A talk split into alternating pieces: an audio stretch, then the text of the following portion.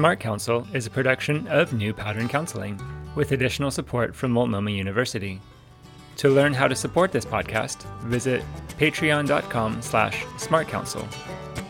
Reese Basimio is a counselor, teacher, and writer, and the founder of New Pattern Counseling in Gresham, Oregon. His clinical specialties are addictions, gender, sexuality, and spirituality. Ben Poling is a counselor at a New Day Counseling Center in Portland, Oregon. He specializes in identity, relationships, and sexual addiction. Thanks for listening.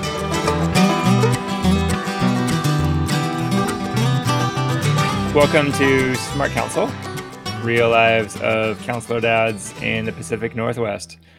Smart Counsel provides perspectives and resources on spirituality, mental health, addictions, relationships, and trauma. I am Reese Basimio. And I am Ben Poling. Hi, Ben. Hi. How are you today? I'm doing good. How are you? I'm doing well. Just another day in quarantine at the office. Yeah, yes. I'm also at my office. Yes. Sort of pseudo quarantine. I mean, I'm seeing a couple people in person, but mostly it's a screen day. Yeah. So yes. I get very tired of my screen. I get very tired of my screen, and then I want to go home and watch a movie, which is really weird because it, it, it's true. Uh, it feels different though. I think the chair is the bigger the bigger issue for me. Like I start to feel pretty uncomfortable in my computer chair all day. Yeah.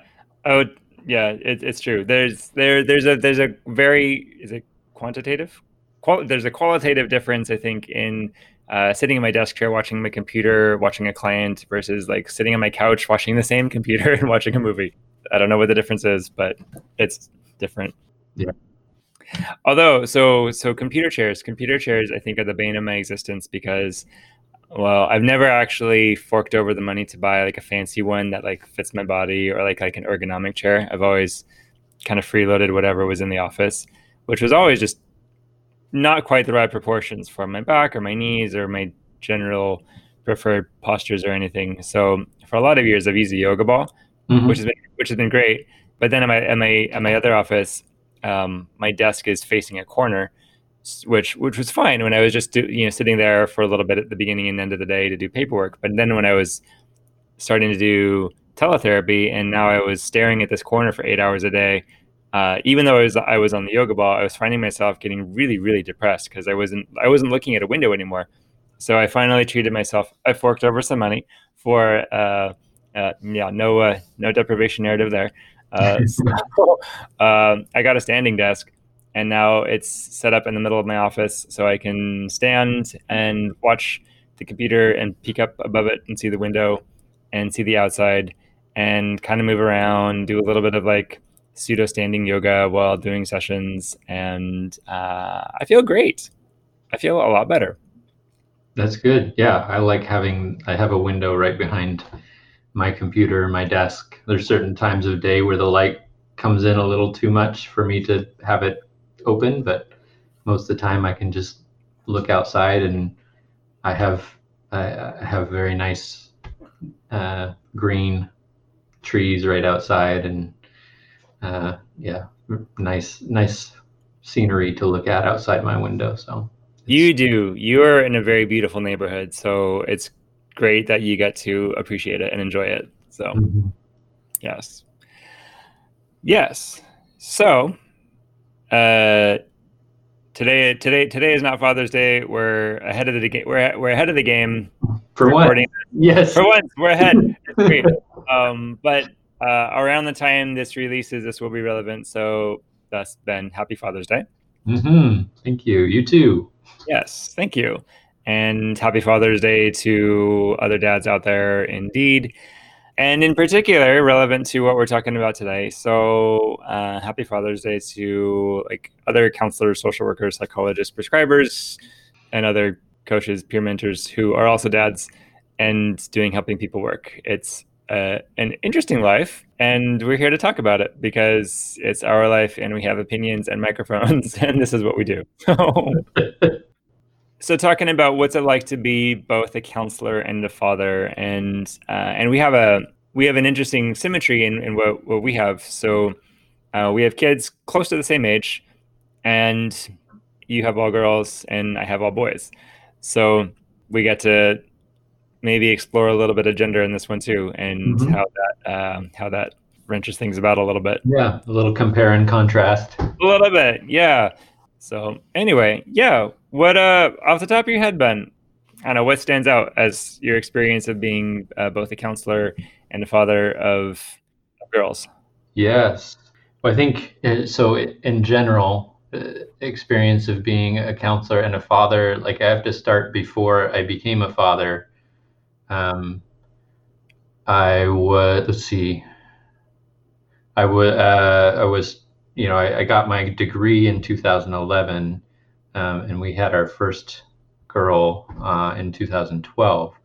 Um, so I had my master's degree, was doing counseling. You know, I'd learned all the all the stuff uh, and uh, so, like at that point, like before I became a father, like I'm very aware of so many ways that I can screw up a human being. Um, and so there there was a very big part of me that just I I didn't want to. I didn't want to bring a child into this world knowing that it's almost impossible for me to to raise them and not somehow you know do something to you know to harm them emotionally uh, or, or, you know or, or, something in their life. And you know that was very discouraging to me um, because you know you, we have these clients all the time who come in who have very like good very good parents loving parents but somehow like there was this thing that happened and it was uh, you know very traumatic for them. And you know and just realizing like man i can be like i can be a great parent but like it just takes one one off day or one accident or something and it just like my child is my child is scarred uh, so that was yeah that was something that I, I had to work through before becoming a parent because uh, it was yeah i was i was really um, really uncomfortable with that there is a lot of weight to being a father. Now that I think about it, in in sessions, we we, we do tend to talk about fathers a bit, a wee a wee little bit. yeah, yeah, just and, a little bit. a little bit, and and oftentimes uh, those bits are not super happy. Um, which definitely speaks to the impact that uh, a father can have on on the kids, uh, kind of whether or not he's there, um, yeah, which which is interesting. Mm-hmm. Which in all fairness, is the same about mom too, because both parents are essential and have a big impact. But um, but today we're talking about dads. So yes, yeah. In in that part of your journey, what what changed your mind, or what what's what's helping you these days to maybe and practice parenting with maybe more confidence or more hope? Mm-hmm. Mm-hmm. Um, I think uh, there's there's a couple of things. Um, one i mean just coming to the acceptance that that's just that's just kind of the way it is um, and that you know and that's that's okay that you know that as long as i work to be a good enough parent um, that um, you know my kids may have to work through them some things but they'll be okay um, uh, so that's you know that that's a big piece of just just acceptance and and being willing to to work on you know being the best parent that I can be, um, and and being okay with that. Um, and the other piece for, for me is a spiritual piece, um, bringing my my faith into that, and and understanding that that in in my faith, God God is a perfect Father, and so I can I can point my children to to that, and hopefully you know they can get a, a better parenting, you know, where where I have flaws, God will not, and and you know they can they can look to to Him instead. So those are the two big things for me um, that help, um, and you know hopefully other others are able to take from their own spirituality and and find ways to to have peace and uh, and comfort in uh, in being a, a parent. Yeah, hopefully there can be some peace and comfort there. Um, I, I think there could be. Although hearing hearing you introduce the spirituality, I mean, for me, that just like raises the stakes more because now it's not just oh I have to hopefully cultivate this emotionally healthy, well balanced, securely attached kid, but like I'm also like because I, I, hold some similar beliefs too, and thinking okay now I'm not only being a dad, I'm imaging God to these kids, and like they will ever after like have to filter their concept of God through dad, and I'm like oh can I can I cut here? Can I swear? That's such big stakes, and uh, that's really intimidating. I think. Yeah, and that's where I think for me something else that I've learned is like the, the there's this humility piece. I think I think for some reason as as parents we feel like we have to we have to act like we know what we're doing and we have to act like we're uh, we're always right or something. Whereas I think it's once our kids are, are a little bit more able to, but but even even early on, just just being able to admit to your mistakes with your kids to be able to to let them know that you're not you're not perfect but you're trying to do the best that you can. I think that really models you know the uh, humility and, and a and a growth mindset and and just that you know like you can't i'm i'm i don't think i'm perfect and and you know it, it's it's not it's not good to expect me to be perfect but i you can't expect me to do the best that i can. Um, and i'll that's all I'll expect of you too. There seems like there could be something really liberating about that in releasing yourself from the standard of being perfect. Uh, same as it might be good to release release the kid from the standard of being perfect. Also, I mean, no kid's going to be perfect, and so allowing them to just be a kid and have some flaws and act out some and have their questions and have to work things out can be. I mean, can be really liberating because at that point, it's like it's where we're we're attuning to and loving them and not a particular portrayal of them that we expect them to give us. And uh, and two, I mean, like how how else are we going to learn besides making mistakes in some sense? I think here, so hearing you talk about that, I I think you're ahead of the game on the humility, maybe, which I should, probably shouldn't say because now you'll get now you'll get proud of it. so. I, I can feel my head inflating already. I know it's full screen. Um, well, so so I know for me, I I think I, I always wanted to be a parent, and and I always wanted to be a dad, and and I was looking forward to that, and probably went into the process a little brazenly and thinking I knew a lot more than I than I actually did, and that was maybe only exacerbated because I was uh, I was a counselor by then, and I'd gone I'd I'd gone to school, and I had I gotten my degree almost. I was i was working toward my degree at the time but you know i had the skills i had the language i had the jargon i had i'd read books a couple books okay some articles. I thought i had an edge on everything and I, between me being a counselor and my wife having some background working with montessori and like the, the cumulative total of, of skills and insights and paradigms that we all had um, i thought was really great. And uh, was going to give us this really definitive edge on parenting. Um, which I mean, hopefully, we are good parents and creating a really great experience for for our kids. But I definitely had a lot of confidence going in, and uh, definitely have uh, not quite lived up to myself. I definitely had a lot of pride in thinking. I don't know. I, I was really judgy. I would look at other parents and other dads and be like, "Well, I don't do that. I don't do that." And um, and I, I was really really mean in my own heart. I think so. Mm now that I'm where I'm at, I'm like, okay, I am kind of terrible sometimes. Like I yell at my kids same as anyone else. I can't stand them same as anyone else. Sometimes I have a hard time prioritizing them and getting down on their level and attuning to them and prioritizing them and and and then the worst part is that like a lot of the time when i'm doing it i'm, I'm aware of like okay this is attunement failure this is attachment failure this is me slipping into aggressor role and putting them in the victim role and like and because i know oh my goodness this is the way that i am screwing them up in the moment and i hope they have a really good therapist someday so all that to say i guess my, my growth arc has been a lot more of coming down to earth and realizing oh i don't actually have everything all together and being a counselor, I think offers some great tools and perspectives. And and I love that I have those and I, I'm glad I do, but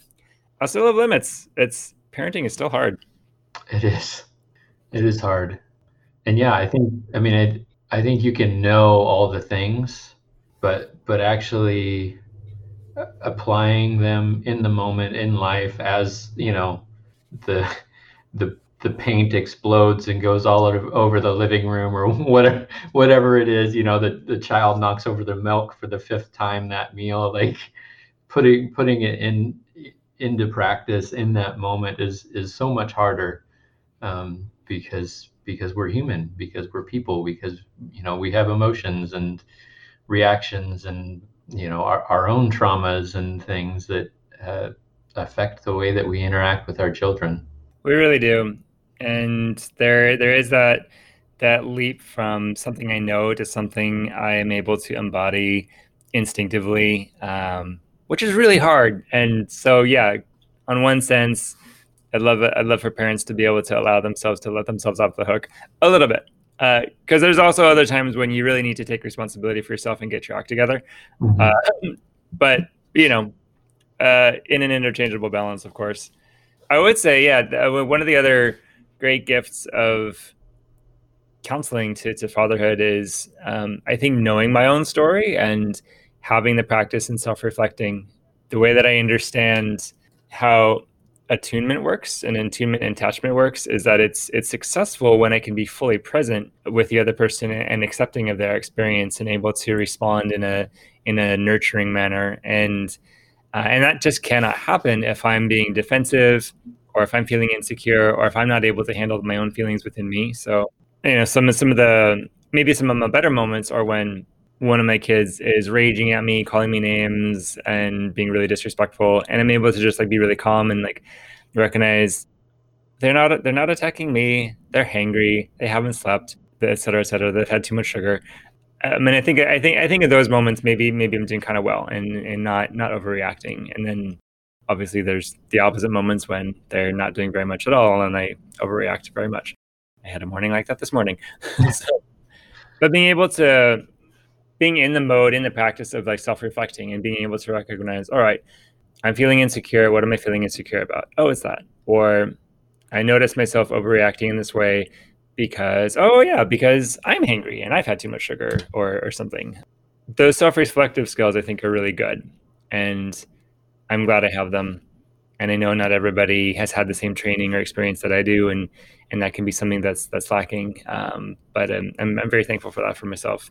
Yeah, yeah, and just thinking about that, like, I mean, the attunement and attachment stuff, and you know that that we we can we can fail at that at times. But I think what's hopeful for me as well is the fact that like what what we've learned with attachment is that um, you know what can help to build a secure attachment isn't you know never having attachment failure it's it's the repair so being able to repair those those things helps to build a strong secure attachment because you're coming back and you're and you're you know you're making repair to to what was damaged. And so and that you know that's hopeful for me because as long as i can i can stay humble and come back and admit my mistakes and have a conversation um, you know I, I can repair damage that i've that i've done in my relationship with my kids.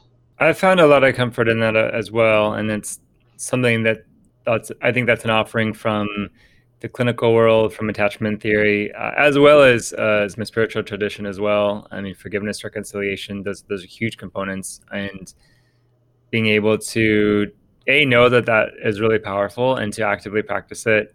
I, I'm glad. I'm glad again to to know how to do that. And I, you know, I, I look back on me being a kid in my relationship with my parents, and you know, you know, still, I mean, that, that that's a thing that that's hard for for for my dad to to repair relationships. You know, in a in a very direct, honest, you know, specific way. I mean, he, he has his way, but it wasn't it was not something some it was not something that was modeled for me and so i've had to learn how to do that and now yeah I, that's something i encourage you know all, all parents to, to be able to do even with little kids and maybe maybe the difficulty is that there's there's kind of an assumed um, power struggle or hierarchy uh, and, and it's maybe maybe there's an assumption that because there is that that hierarchy of responsibility between parent and child that there can be no reconciliation or that the parents can never be wrong or that it shows weakness to to apologize or something. And um, i would say very much the opposite. It takes a lot of strength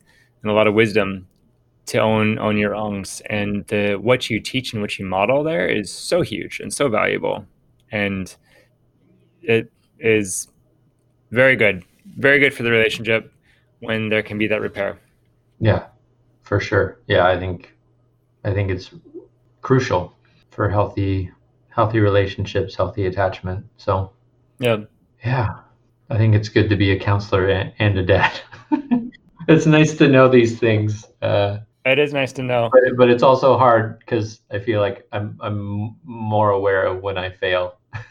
also, there there is that. What would you say are some of the other challenges inherent to our position? Um, like how it how does being a counselor make it more difficult to make to be a dad in some ways? And some of some of my own like challenges are, are like time. I'm I'm not home for dinner a whole lot. I do uh, make it a priority to get home like by by bedtime, so I can at least see the kids before they go to bed. Most most nights, some nights um, I have other things going on or whatever, and it just doesn't happen. But but with this, you know, area of work, you know, we see people kind of when when they have time to meet, and so oftentimes that's evenings. Um, and so you know we work we work evenings and that yeah that means not being home for dinner when i would i would like to be able to be home for dinner and, and have that family time.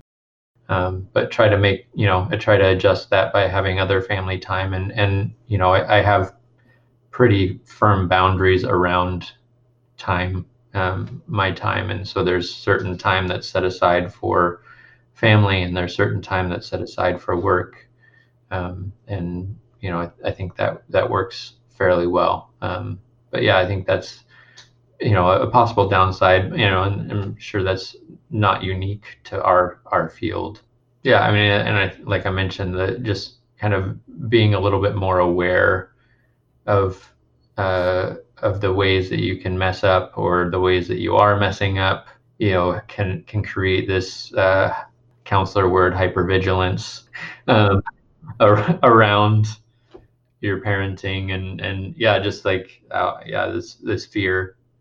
I, I think so. There there we can definitely be harder on ourselves because we know more so we have to be careful with that.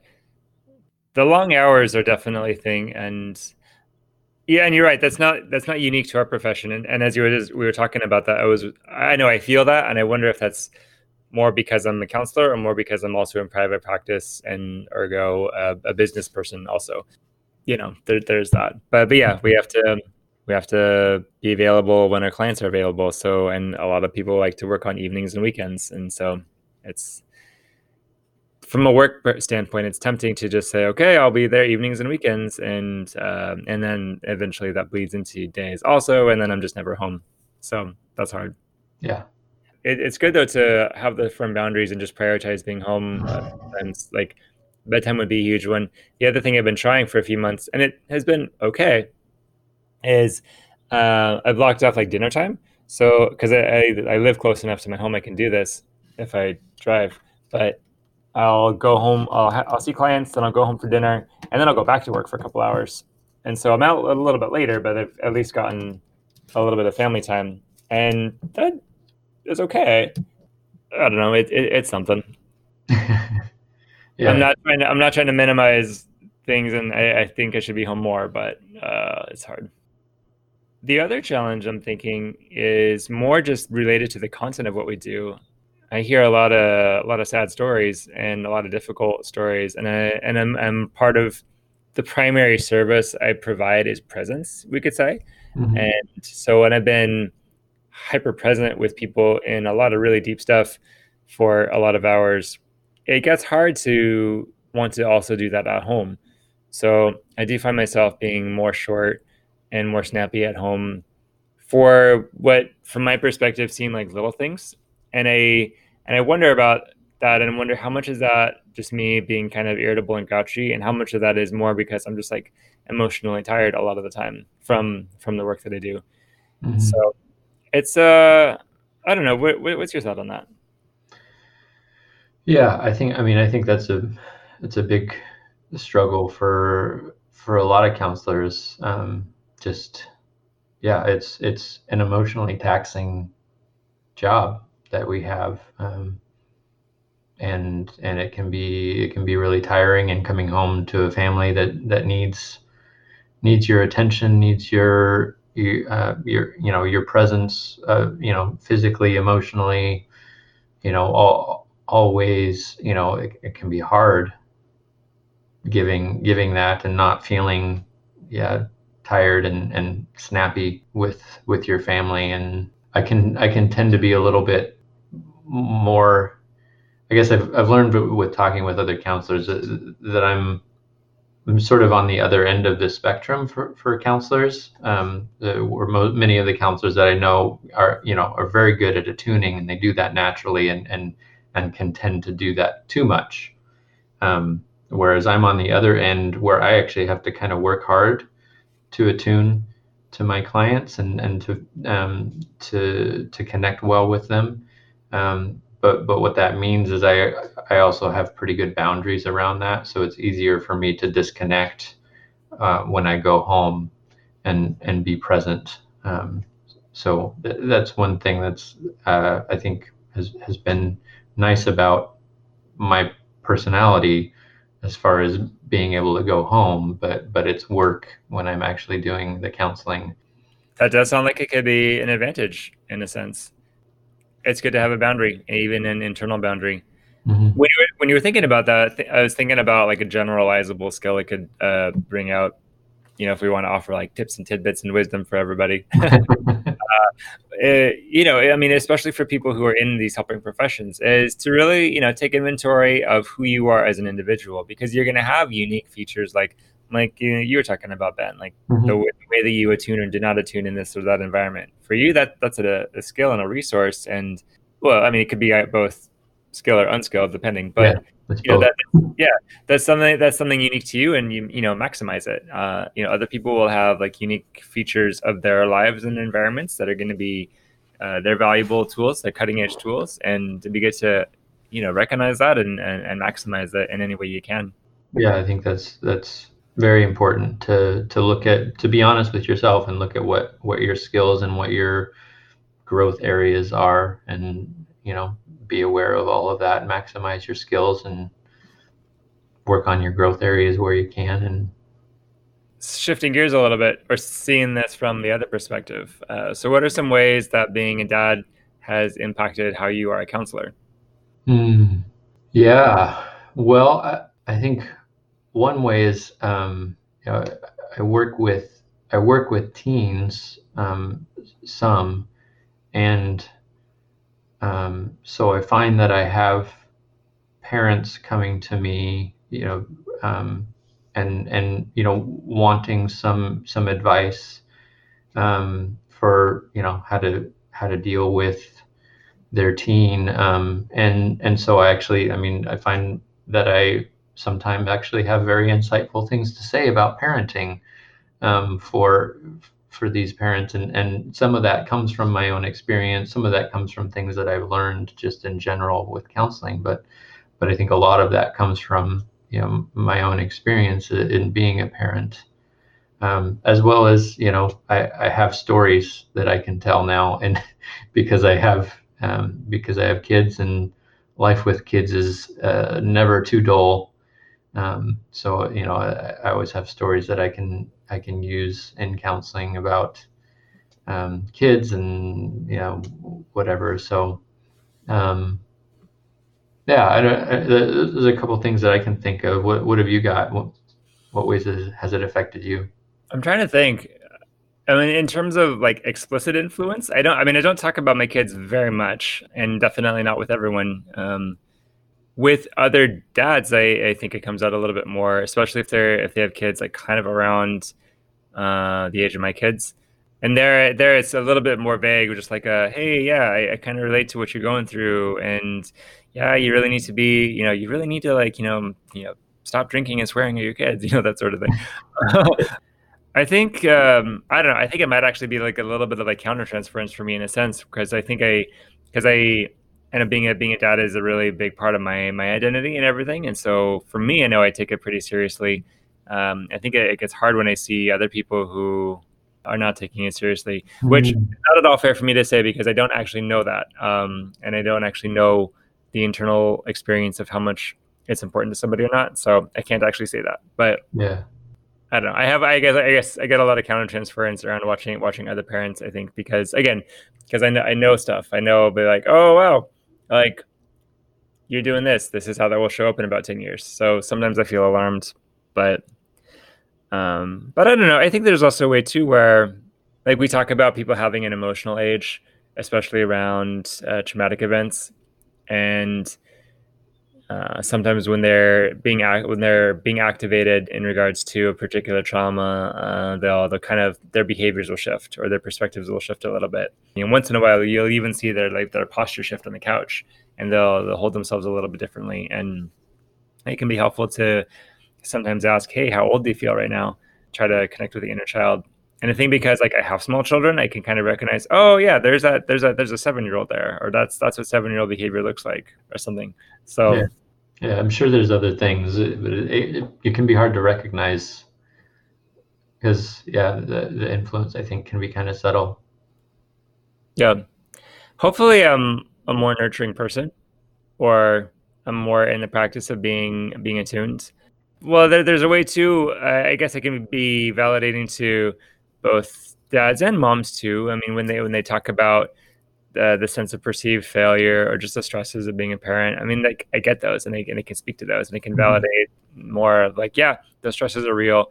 No, you're not actually as bad as you think you are, uh, and and that maybe means something a little bit more because I'm kind of in the same trenches. So, yeah, yeah. I think. I mean, ideally kids kids cause you to grow too you know i think i think when i got married it you know it was it was a positive thing and you know and, and that it challenged me to grow in certain ways.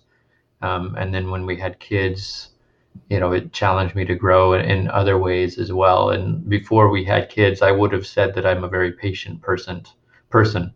Um, and and i think that was true but kids very quickly revealed the ways that I'm not a patient person, mm-hmm. um, and, and you know taught taught me to to learn to be more patient in those areas as well. Mm-hmm. There, there is that the way that being kid, uh, being kids. uh, yes, tired. Um, being kids makes you tired. Having kids shows you your limits a lot and it yeah. really stretches you. And I don't know if that I think I cognitively knew that ahead of time, but now that I've experienced it more, it's it's a really important thing to recognize and you know, maybe something to at least normalize for, for other people that mm-hmm. yeah, you're gonna be pushed and stretched and it's okay. And um you know, there's there's a way that while we get stretched a whole lot, we also overcome a whole lot and we maybe find out just how much we can handle or we could anyway we could find out just how re- resilient we are and how present we can be and like you know how much um how much we can get bent out of shape aka how much flexibility we can have and still reclaim our center sometime some other time. So speaking so speaking of being a dad and a counselor in today's world uh, i mean there's a lot of interesting features in our world, and I'd be interested to hear from you, Ben, as you're, especially as you're as you're raising daughters. Um, what are some what are some of your hopes, or what are some of your fears for them uh, from the perspective of a dad who's also a counselor? I think my my hope is that they can be they can be strong, empowered women yeah, who care care a lot about about people and about what they do. You know, I have I have a little bit of a hard time like I don't I don't want to put too many things too many of my own expectations on them besides what I think is good for just about you know any human. Um, I really want I want them to be able to explore and find the things that they they love and care about with me without me having to say no I think you should I think you should like this or try this or do this. And I think there, you know, the, there's a piece where, you know, I think we do need to introduce things and and guide things and whatnot. But um, but I think I've, I've heard a lot of stories of, you know, I guess mom and or dad living vicariously through their children.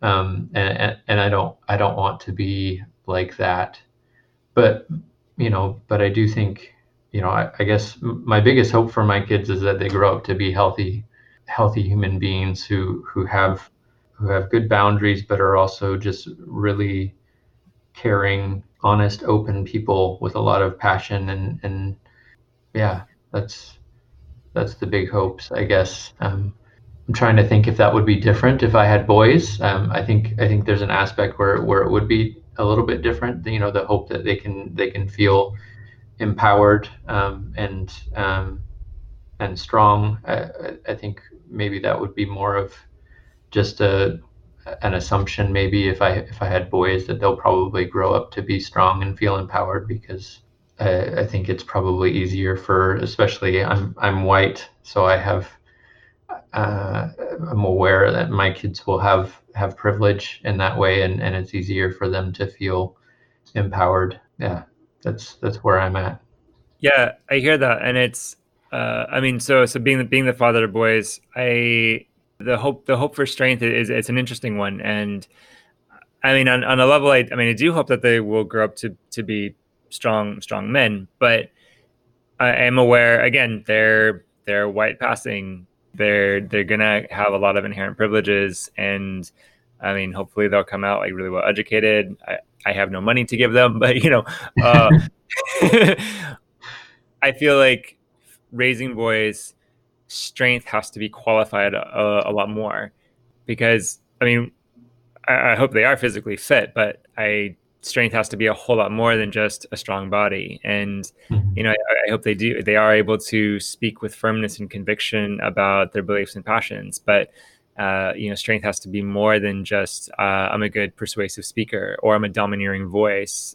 You know, I mean, I hope they do know how to like set a goal, strive for it, overcome odds, and accomplish it. But but I also know that strength is a lot more than just conquest. Strength is more mm-hmm. than conquest, and um, you know, I mean, I do hope that they have really thriving relationships someday. Uh, you know, including you know, including healthy sexual relationships also. But you know, definitely, you know.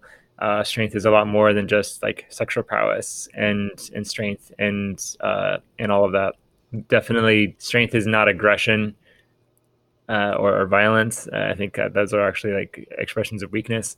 So I, I would share your your perspective there that um, in wanting my kids to, to be to be strong, I would want them to be you know strongly compassionate and strongly empathetic and very strongly self-aware of their own internal worlds, especially maybe even a little bit more than the external world. I mean, I do want my kids. I mean, especially because I mean they will have a lot of privileges. I want them to be able to to name their privileges and name the impact of it, and uh, and be conscious of that when they're interacting with with girls, with women, with people of color, with people with you know different gender, sexual identities, and neurological diversities, and and all of that. I want them to be aware of all of that.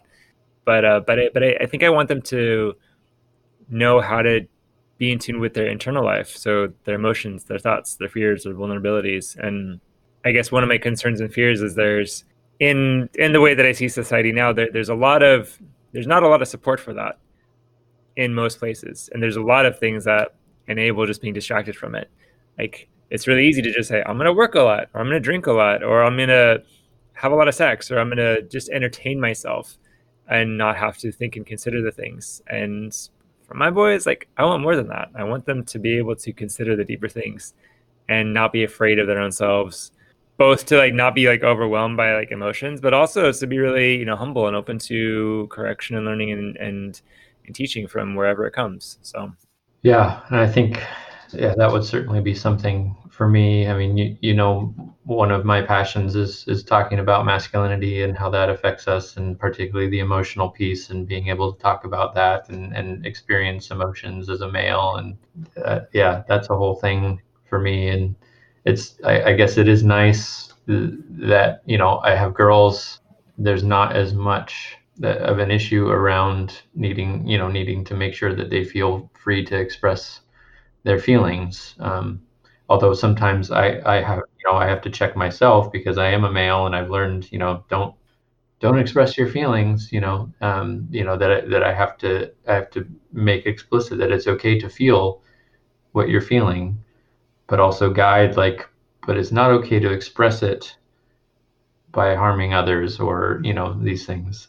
I, yeah but it brings up also like you know there's there's things that I that I am concerned about too with with my kids and you know and, and you know there there is the the sexual piece of um, you know, I'm I'm worried that in our culture that they'll grow to to think that that you know their their value is in their their bodies or or, or how they can be attractive physically to uh, to people and yeah worried about kind of yeah the the way that um, I guess we could say you know negative aspects of of femininity culture um, just like there's ne- negative aspects of the masculinity culture, you know, the, the ways that those might affect them. And, um, you know, honestly, not knowing because I, you know, because I'm a male and grew up, eh, eh, you know, with, with masculinity and know more about that. Like, I don't, I don't know how to address that very well with, with girls and how to, how to get ahead of that with them. Uh, so I think I'm re- relying a bit more on my wife for that. Yeah. I'm hopeful that we'll be able to navigate that, but it's, it's certainly there as a fear. Yeah, I, I see that fear of of a person growing up uh, believing like their their worth is contained to like one singular aspect of themselves. Uh, you know, body, sexuality in particular. I mean, that there can be some some devastation that comes from that. And I'm trying to think. Um, I'm trying to. I'm trying to sift through like standards and double standards facing facing girls versus versus boys, and um, and I think that I'm trying to think if for, for, for boys that that's as much of a pronounced thing, like the your worth is in your sexuality. I kind of want to say it, it is, but it, yeah. but in a, in a really different form. Like it's, it's very different. Yeah. Yeah not so much. piece. it's a conquest piece. Yeah your your worth is not in your sexual availability but in your, in your sexual like ability and your mm.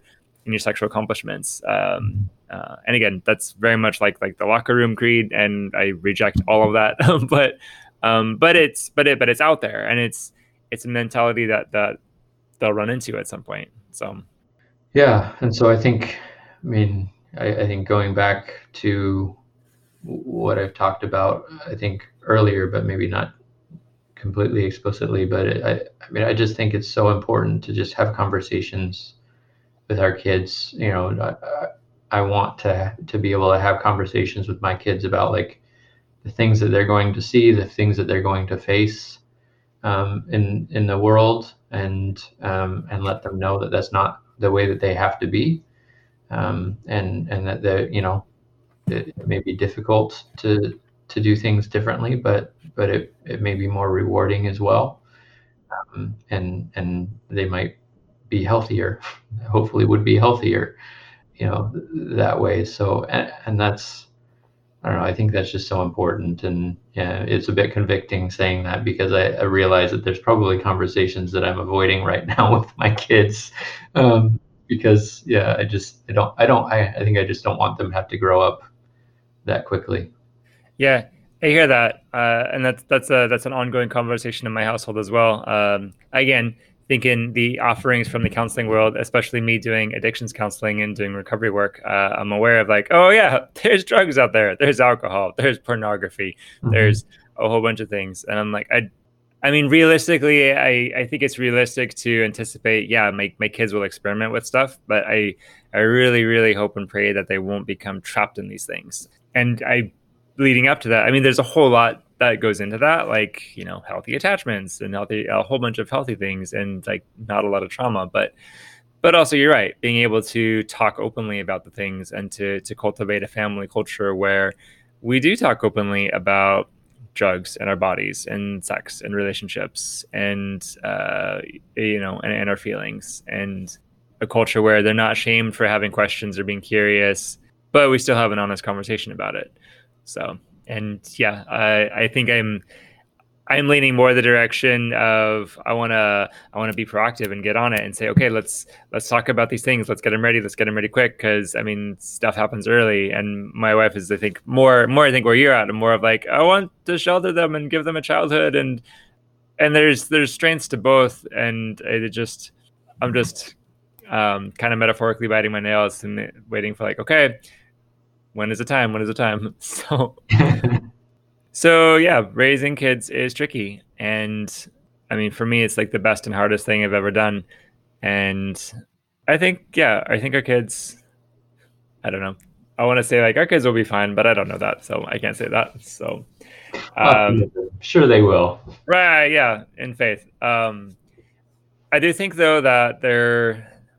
I mean, I mean, for you and me as as as us and as counselors, I mean, I think we have some really good skills and gifts that we can offer our kids too. But thinking about parents in general, I mean, there are a lot of ways to do well, and there's a lot of ways to do well enough. And I know, I think it's realistic to expect that, you know, as a parent, as a dad, or as a mom, you're gonna hurt your kid in some way, and they're gonna have some bruising from you, and that's just realistic. Which you can, the gift you can offer them, though, which you can cultivate for them over years, is, well, you know, that reconciliation bit, owning things as soon as you can, without making any excuses. That's really good. And yeah, that creating that family environment where stuff gets talked about, things don't get hidden, things get addressed, and where where we can work through things. Um, where where there's brokenness, there can also be healing too. I would though recommend against using meth while being a parent. Just I just do. so okay. I think that's probably a good recommendation. Yeah. Yes. Well, thanks for uh, tossing around some ideas around fatherhood and counselorhood and hope for our boys and girls. And yeah. Thank you. Yes. It was fun. It was fun. Good fun. Thank you, listener, for following with us. I hope you had fun too. If you did, please do uh, leave us a leave us a five star review, five stars, please, on iTunes or SoundCloud and we like that. Uh, you can also visit patreon.com slash smartcounsel and show your love with dollars. We like that too. If you're a parent, be be present with your kids and give them some hugs and, and be gracious to yourself. And be gracious to yourself because you're probably not that bad. So anyway, thanks for listening. Let's keep the conversation going.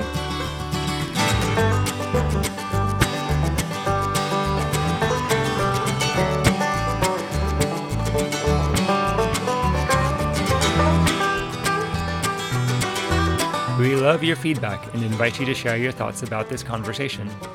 Also, we'd appreciate your review and five star rating on iTunes, SoundCloud, and Spotify. Share your thoughts through email at smartcounselpodcast at gmail.com. You can also find us at facebook.com slash smartcounselpodcast. Please consider supporting this podcast with a financial donation through patreon.com slash smartcounsel. Our theme music is by Trent Price. Our logo design is by Thomas Moore. Thanks again for listening, and let's keep the conversation going.